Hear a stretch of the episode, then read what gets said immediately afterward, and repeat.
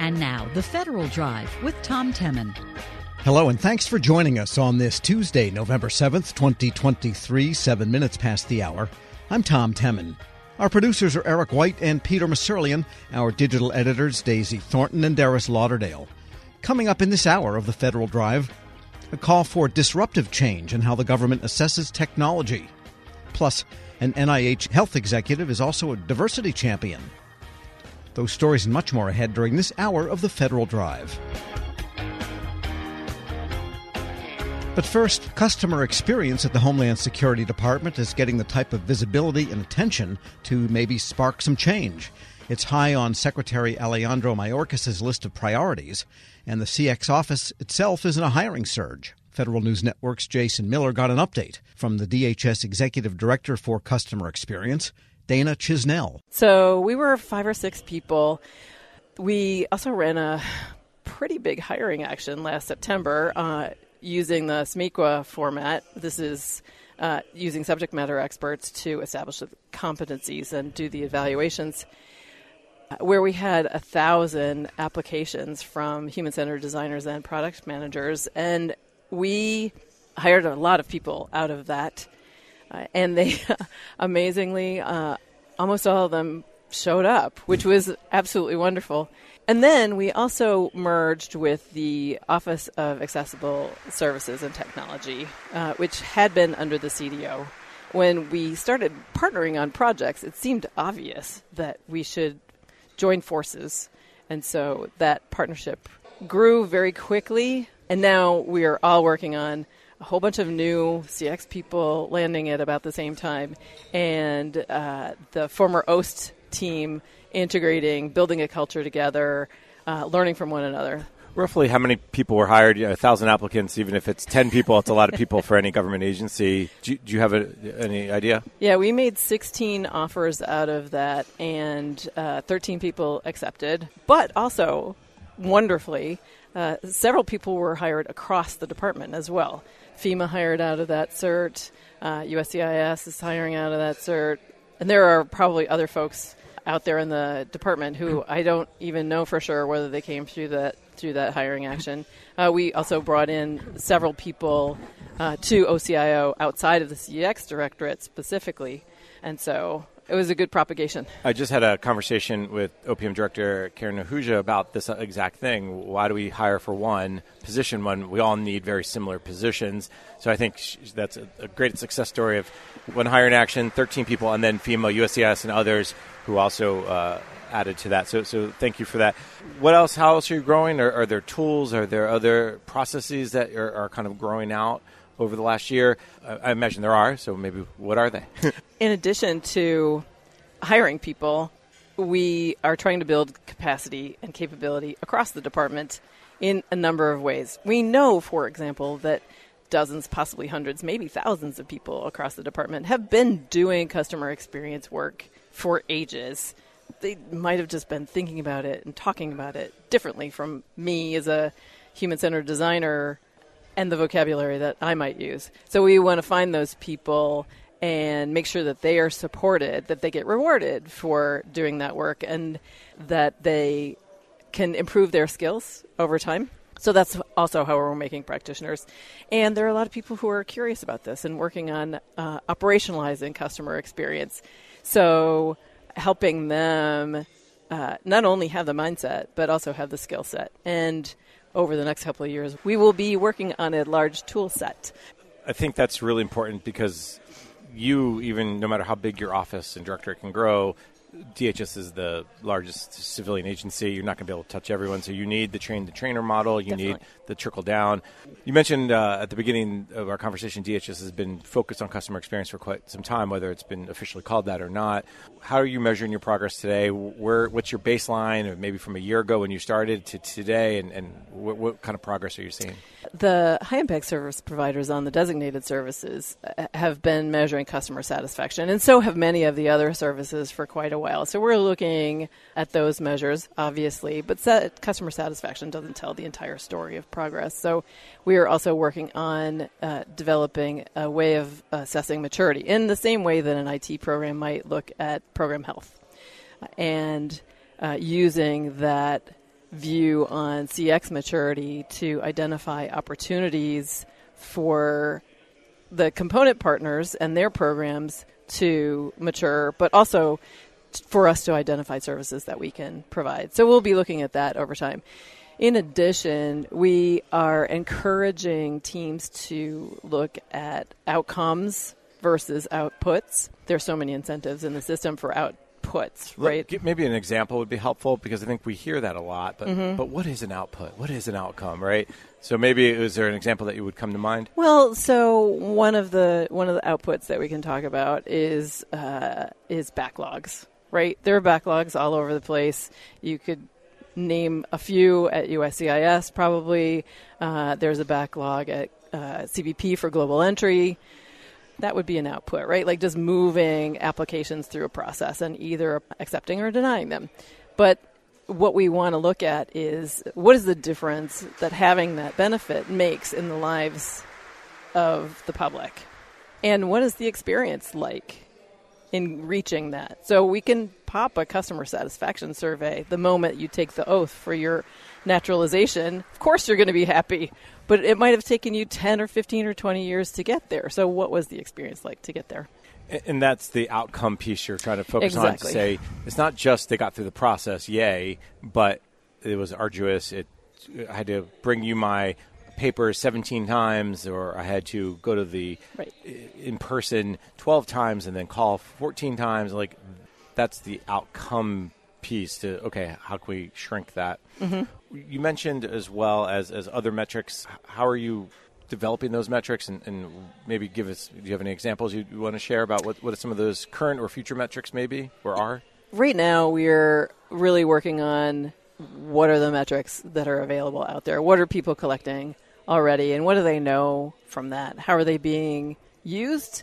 And if they're part of a of something that looks like a feedback loop, is it actually a loop? Is that loop closed? What do we do with the data when we get it? And what's the what's the follow up?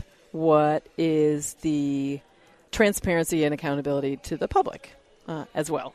And so that's the space that we're really exploring right now around all that. Do you hope or expect that in time you'll create some CX dashboards?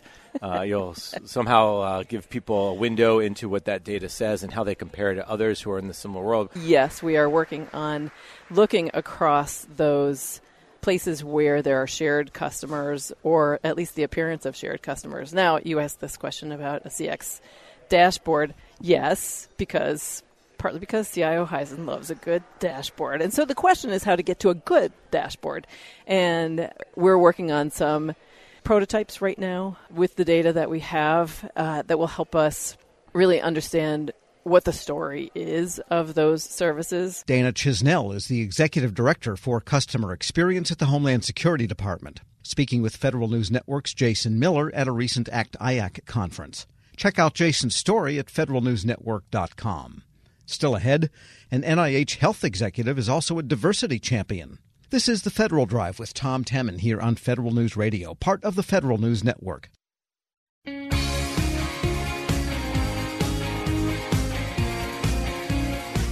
Welcome back to the Federal Drive with Tom Temin here on Federal News Network. After more than 30 years at the National Institutes of Health, my next guest has been named for an award of a different sort. The Senior Executives Association has given her its 2023 Spirit of Excellence Award for Diversity, Equity, Inclusion, and Accessibility. National Institute of Neurological Disorders and Stroke Executive Officer Marianne Sofranco joins me now. Ms. Sofranco, good to have you with us. Oh, thank you, Tom. It's great to be here. And let's begin with your main job, and that is executive officer of the institute. What does the executive officer do? It sounds like you keep the trains running for the scientists.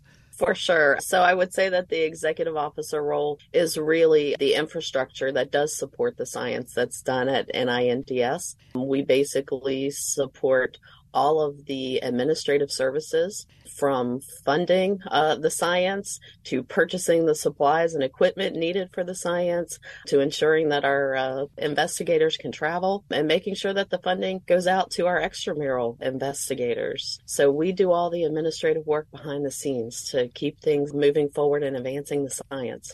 There's something about NIH that keeps people there for entire careers or decades at a time, isn't there? I think so. I think it's the mission, right? You know, how can you not get excited about the mission of really moving science forward and the whole bench to bedside concept where we actually are doing the research on site as well as funding it in our extramural communities. And then you see that translate into health improvements across our nation and across the world. So it's a really exciting mission for sure. All right, so let's get to the SEA award that you got, the Senior Executives Association, the Spirit of Excellence for Diversity, Equity, Inclusion, and Accessibility. I know that's a administrative policy word and it's sort of pasted all over the place.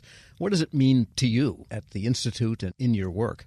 Yeah, in my work at NIH, I also wear another hat, and that hat is the business liaison to our Project Search program. And Project Search is really a program that is a training to work program for young adults with disabilities. So being able to really spearhead and lead that program as part of the business partner at NIH is really, really rewarding. I mean, we have our numbers in that program are pretty substantial over the 13 years the program has been at NIH. We have had over 100 interns that have come through the program. The program, as I mentioned, is really a, a training to work program where we, as the business liaison piece, provide rotational opportunities. So really on the job training for interns. And it is 30 week program where they get three, in addition to classroom activities, they get three rotational opportunities to really learn skills, kind of hone skills so that they are really ready to work at the end of that program. Not everyone gets hired, but our numbers are really high. We have about a 78% higher rate out of that program. And so, really being able to bring those young adults into the work environment is amazing. And it, it truly diversifies our work environment in so many different ways. What are the techniques and strategies you have for getting the raw material in, the people themselves, to the program? How do you reach out? We are one of the partners in that three prong program. We actually partner with SEEC, which is our local adult rehabilitation partner, as well as Ivymount. And there's actually a process by which people apply to be part of this program. And the program, we have some sister programs, and one in Montgomery County with the government, and one at the Smithsonian in DC. And so we partner with them to bring each about six interns per rotation cycle into the program. So it, it's usually somewhere in the ballpark of about 18 to 20 interns per year get selected out of many, many that apply. Sure. We're speaking with Marianne Sofranco. She's executive officer of the National Institute of Neurological Disorders and Stroke. She's also the recipient of the 2023 Spirit of Excellence Award for Diversity, Equity, Inclusion, and Accessibility from the Senior Executives Association. And the idea of disabilities or those with disabilities, that itself has become a wider field in recent years, hasn't it? Absolutely. And, you know, the goal of the program that we were just talking about, Project Search, is not only to ensure that, you know, young adults with disabilities are trained so that they can be employable, but also that program actually teaches life skills so that we are creating an environment where people can start to live on their own and have the life skills to do so. So it's really a comprehensive program to support this young adult population. And we understand, you know, for many years the government has hired people that are sight impaired or blind or hearing impaired or deaf. And we understand the types of accommodations, especially technically, but also socially, that have to be made for people like that. But lately, and this kind of relates to the Institute itself, the neurodiversity has come into the lexicon and people that are neurodiverse. Tell us the scope of that, what it means, and how those people get accommodated. Well, you know, at NIH in general, we provide accommodations across the board for any staff who need them. So there's the process by which they can go through to get accommodations, and it's through our Equity, Diversity, and Inclusion Office. And I think that NIH is probably one of the best employers out there looking across our organization to see how we can accommodate people so that we can diversify our, staffing population. And, you know, those accommodations range, as you mentioned, from software that helps someone who can't see as well as others to software where someone can speak into it. We provide anyone that needs an accommodation. Um, we provide equipment, we provide chairs, furniture, whatever the need is, we definitely go above and beyond in trying to make sure that we can accommodate our staff. But someone who might have autism at certain levels or a type of neurodiverse or neuro disability, I don't know what the correct word is, but intellectual disabilities.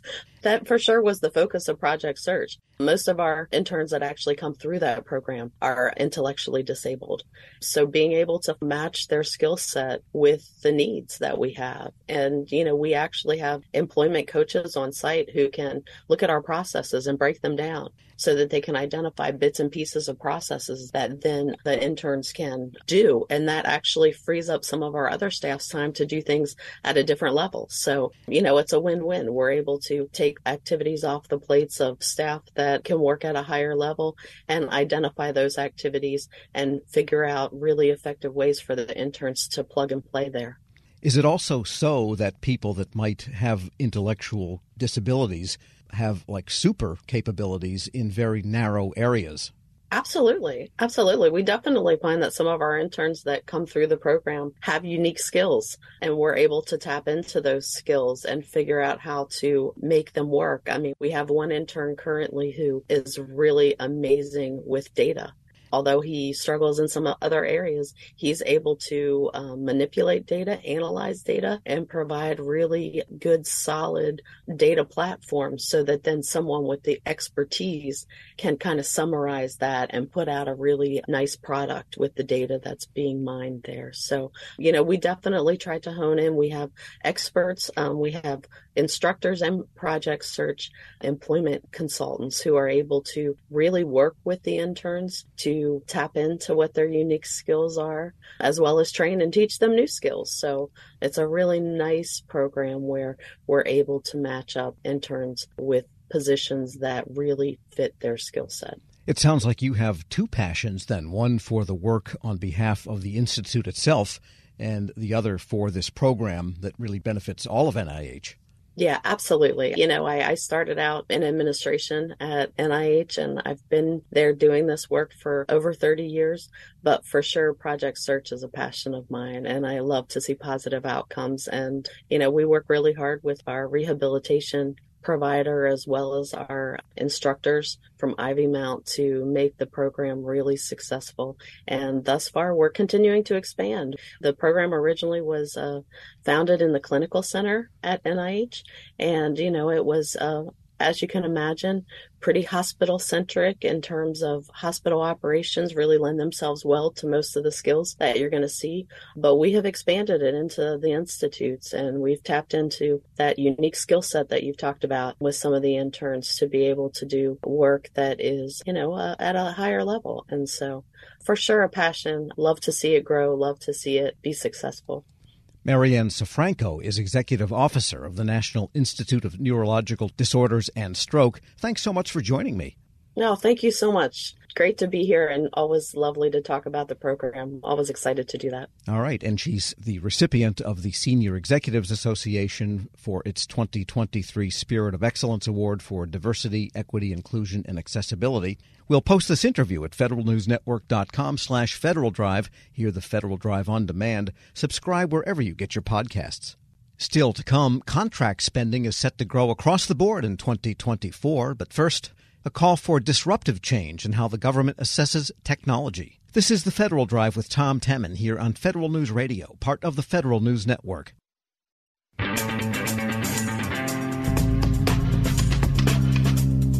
Welcome back to the Federal Drive with Tom Temin here on Federal News Network. A group called the National Network for Critical Technology Assessment is the latest to call for restoration of U.S. scientific and technology preeminence. The group, working under a National Science Foundation grant, says, and I quote, Something disruptive is needed in how we fund the pathway from translational discovery to commercialization. Joining me with more, network member and Carnegie Mellon Engineering and Public Policy professor, Erica Fuchs. Dr. Fuchs, good to have you with us. Great to be here. And first of all, tell us about the National Network for Critical Technology Assessment. What is it and who's in it? And what's its purpose? So I have been testifying for a number of years about the need for analytics to inform national technology strategy. And after the unprecedented chips and science legislation, which mandates that the US government both have a national technology strategy, but also that NSF TIP evaluate what are the emerging challenges facing the US and also how investments in key technologies could address those challenges, we had this incredible opportunity to bring together some of the top minds from across the country to ask how exactly would you do that? So if you want me to build on that, we were able to bring together leaders in analytics to inform national technology strategy from 13 tier one research universities from across the country. And what is it that they would analyze with their analytics? well, the question was could we in this year demonstrate that data and analytics could tractably make a difference in informing how the federal government could invest in emerging technologies to enhance its national objectives. And what's interesting about the federal government is that it is not a firm. It doesn't have one objective to maximize. It's not just about profit. It's about national security. It's about the economy. It's about social well-being. So how do you have analytics that help you inform how to invest limited dollars across those different objectives? Now, you might say early on in the semiconductor development, I mean, you know, going back to the 50s, there was some Defense Department money that helped lead to development of semiconductors. But then that industry exploded without any help from the government. It was just simply the entrepreneurship and great science and so on and the application of technology. So I guess the question is how deeply should the government even be in deciding these things when we have examples of markets deciding very well for themselves in creating U.S. leadership that's worldwide? Well, first off, I would argue that it's not true that the federal government didn't subsequently continue to make very important funding of semiconductors right up to the very moment, uh, first off. Uh, but second, look at the chips and science legislation right now and its focus on semiconductors.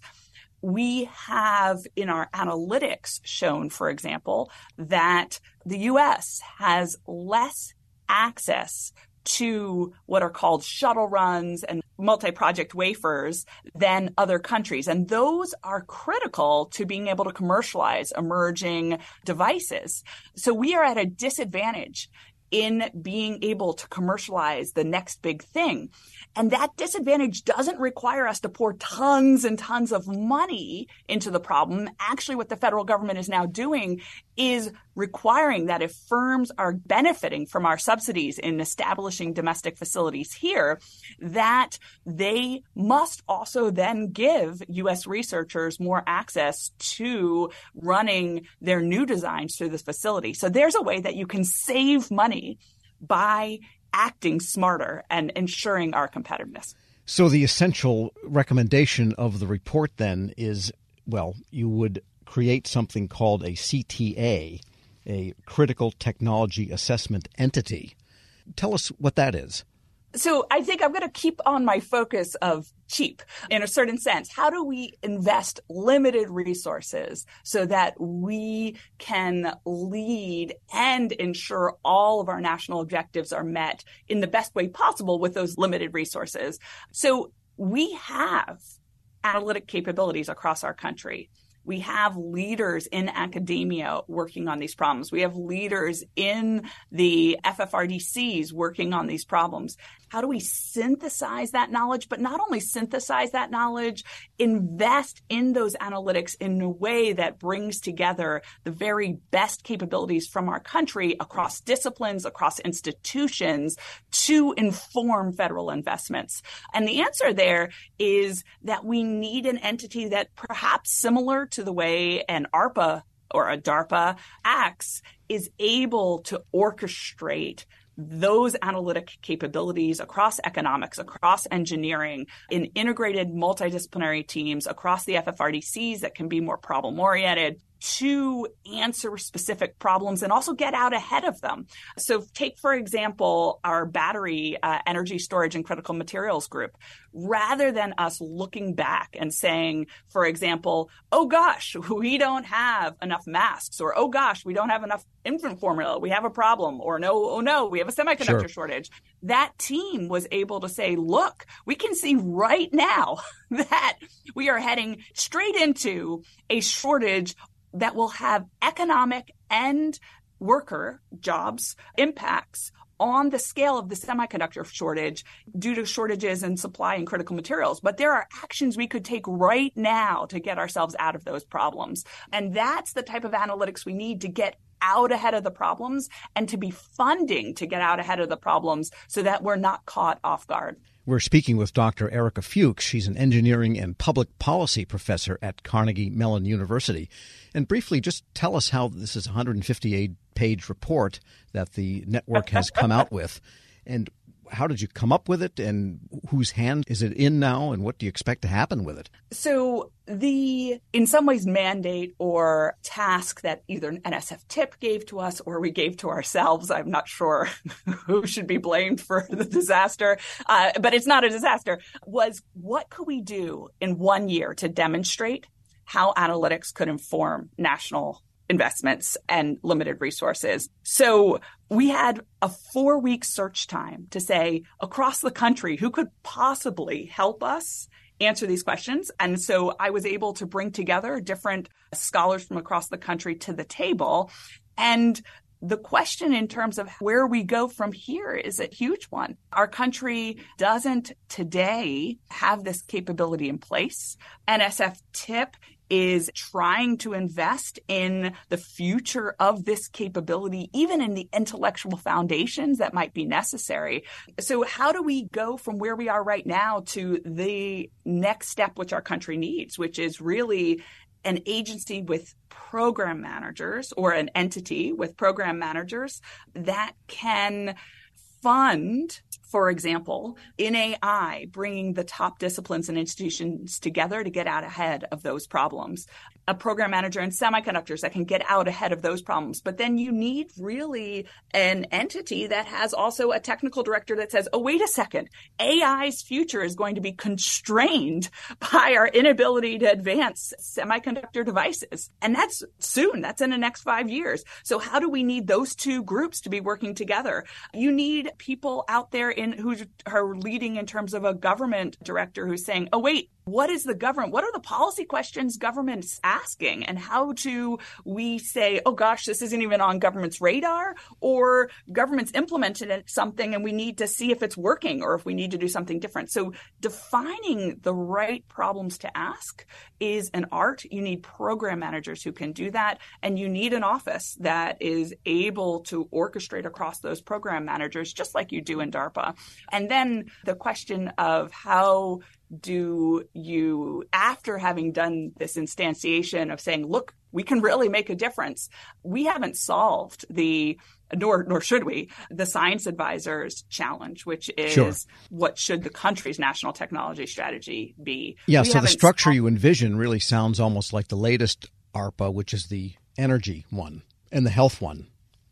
What a fantastic question you ask I'm actually a scholar who has studied the DARPA mechanisms and how mm-hmm. they work. So I think in the orchestration of analytics across the country, it is very ARPA like. But what we have to do differently is ARPAs while they are really good at orchestrating and implementation of emerging technologies. In the analytics case, we are trying to prevent surprise for the country, but we are not going to be taking the same level of risks, right? Uh, we, we don't have a tolerance. What our goal is to spend our money more wisely. So we need the orchestration of ARPA, but not the uh, and the prevention of surprise, sure. but not the risk taking. Sounds like a new bridge across the valley of death for technology.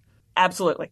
Erica Fuchs is an engineering and public policy professor at Carnegie Mellon University and a member of the National Network for Critical Technology Assessment. Thanks so much for joining me.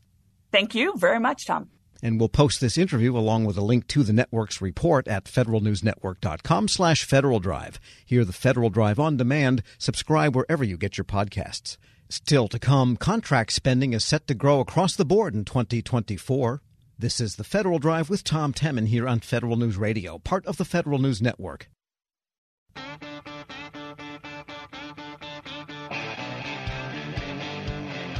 Welcome back to the Federal Drive with Tom Temin here on Federal News Network. Bloomberg government predicts record contract spending once Congress passes appropriations bills for 2024. It sees $762 billion in total procurement, including 113 billion for professional services. With how companies need to prepare, we turn to federal sales and marketing consultant Larry Allen. It's sort of a case of water, water everywhere. How do you get your drink, I guess? Fair to say, Larry?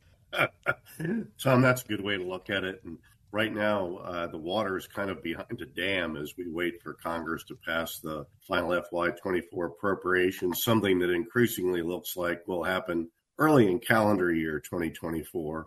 In the meantime, however, companies should be preparing themselves to pursue that. And there are a couple things to keep in mind.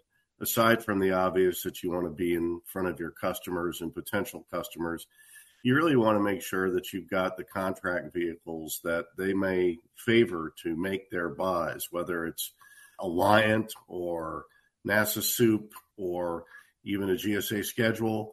We know that a lot of buys get made through these standing indefinite delivery, indefinite quantity vehicles, Tom. And I think that's going to be particularly true in 2024 because we're going to have such a compressed buying period, a compressed year and so federal buyers are not only going to be looking for solutions, they're going to be looking for easy ways to get at those solutions. So that's something for industry to be thinking about now and develop a strategy on how to get the stuff over to a client quickly. In other words, full and open just simply takes too long, so a task order under an existing vehicle is quicker. That's exactly right. Full and open, you know, can take weeks, and if you have a buying season that is only going to be half of what it usually is, which is a sort of what we're looking at right now, then you're going to be looking at those standing contracts. You're also going to be looking at small business set asides. We know, for example, that the administration has made a major endeavor to increase awards made to small disadvantaged businesses.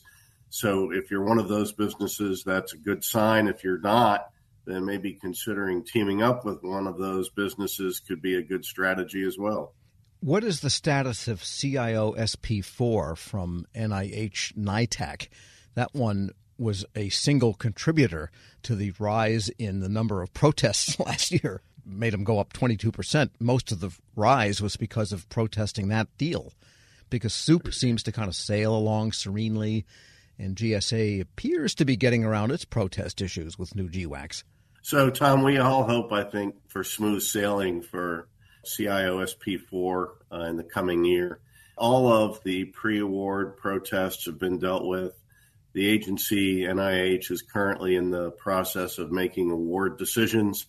I think they'll probably make a number of award decisions fairly quickly. Predictably, there will almost certainly be post award protests. Why not? There have been protests at every other stage of this acquisition but we are getting closer to the finish line. And I think we can expect to see CIO SP4 up and running sometime, maybe in the first half of calendar year 2024. That would be good news.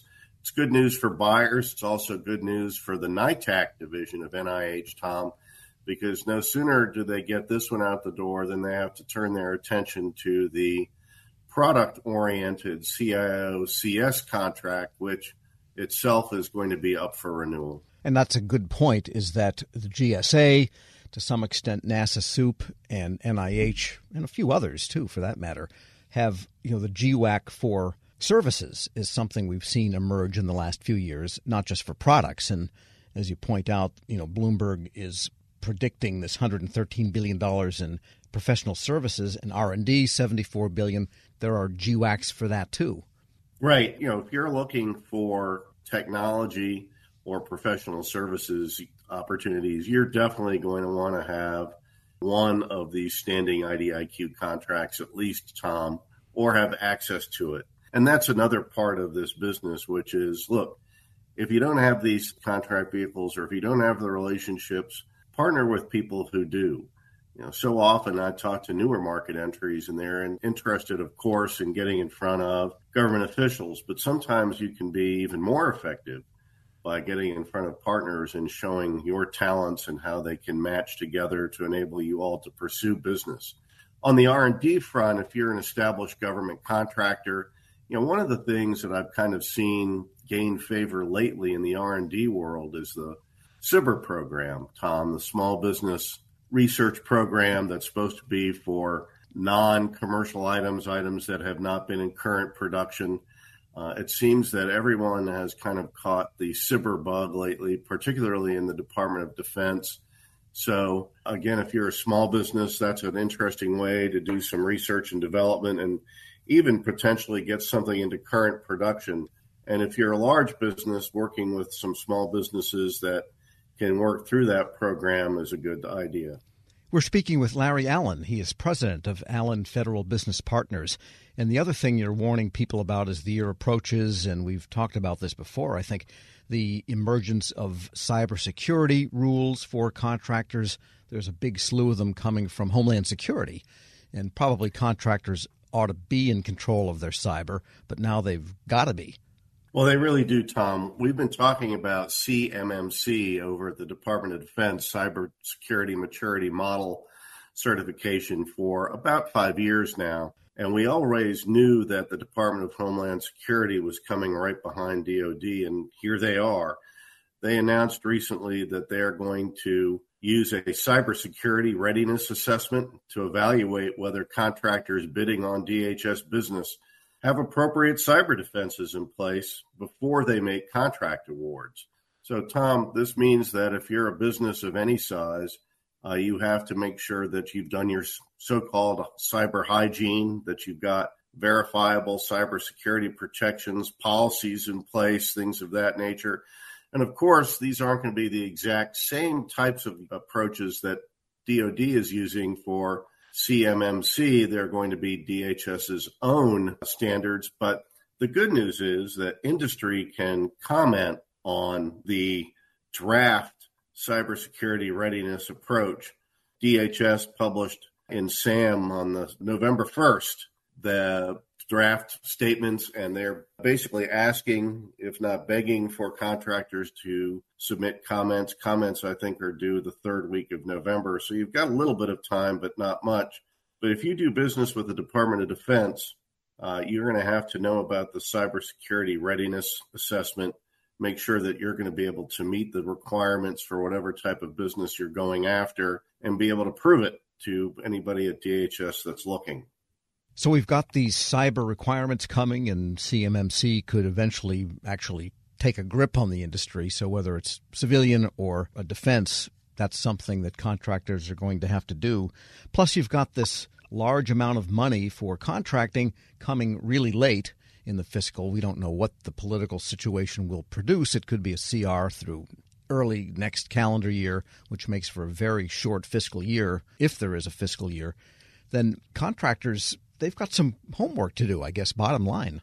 Tom, there really is a lot of homework to be done. Uh, if you look at the federal market at first blush right now, you might say, well, hey, there's not a lot of activity going on there right now. We need to kind of wait around until Congress decides to pass some appropriations bills, nothing could be further from the truth. This is the time where you should be looking into opportunities that your customers pretty much know they're going to have the funding for. Uh, they're going to be able to and want to take preliminary steps so that they have as much done in an early manner as they possibly can so that when the money hits, they can go ahead and move forward with the acquisition. So if you're waiting until then, you're going to be way behind the curve. Larry Allen is president of Allen Federal Business Partners. As always, thanks so much. Tom, thank you, and I wish your listeners happy selling. We'll post this interview at federalnewsnetwork.com slash Federal Drive. Subscribe to the Federal Drive wherever you get your podcasts. The Department of Homeland Security's financial management has been on the Government Accountability Office's high risk list since DHS was born in 2003 and that's something the nominee to serve as DHS's chief financial officer wants to change once and for all. We get more now from Federal News Network's Justin Doubleday. Justin, let's start with who this CFO nominee is. Where does he come from, and how does he think he's going to get this done if he's confirmed? Yeah, his name is Jeff Rezmovic. He's, uh, of course, nominee to serve as DHS's CFO, and he's well acquainted with the inner workings of DHS. He's spent the last 13 years at the department. He's currently the Associate Deputy Undersecretary for Management, and he was previously DHS's Deputy Chief of Staff, so he's kind of got that cross departmental view as well. He testified before the Senate Homeland Security and Governmental Affairs Committee last week as as part of a nomination hearing. And of course, Rezmovic, if confirmed, would oversee the finances of sprawling DHS, which has an annual budget of more than $100 billion. He was asked about how IT and financial management have been on GAO's high risk list, as you mentioned, since the department was created in 2003. Here's what he said We've got to get off the GAO high risk list. If confirmed as the department CFO, among my greatest priorities will be moving forward with financial systems modernization. Right now, we have approximately 40% of the department's spending occurring on modern integrated financial systems. And of course, we have to get to 100%. Yeah, so how is that project going, financial systems modernization? Because it's really a matter of all the components modernizing and somehow integrating it, I guess. That's right. Yeah, and they're very much still in the throes of it. Uh, GAO reported on this in the latest version of its high risk list released earlier this year. It, it, found DHS really has the leadership commitment as they measure it to get behind these financial systems modernization efforts, but they'll need more uh, quote unquote capacity, essentially resources to see through financial systems modernization. Uh, right now, the two big ones that are still hanging out there are the Federal Emergency Management Agency and Immigration and Customs Enforcement. They are looking at upgrading their financial systems here in the next few years. The Coast Guard just finished rolling out its new financial system, but actually a, a, 2022 audit found a material weakness with ineffective design controls.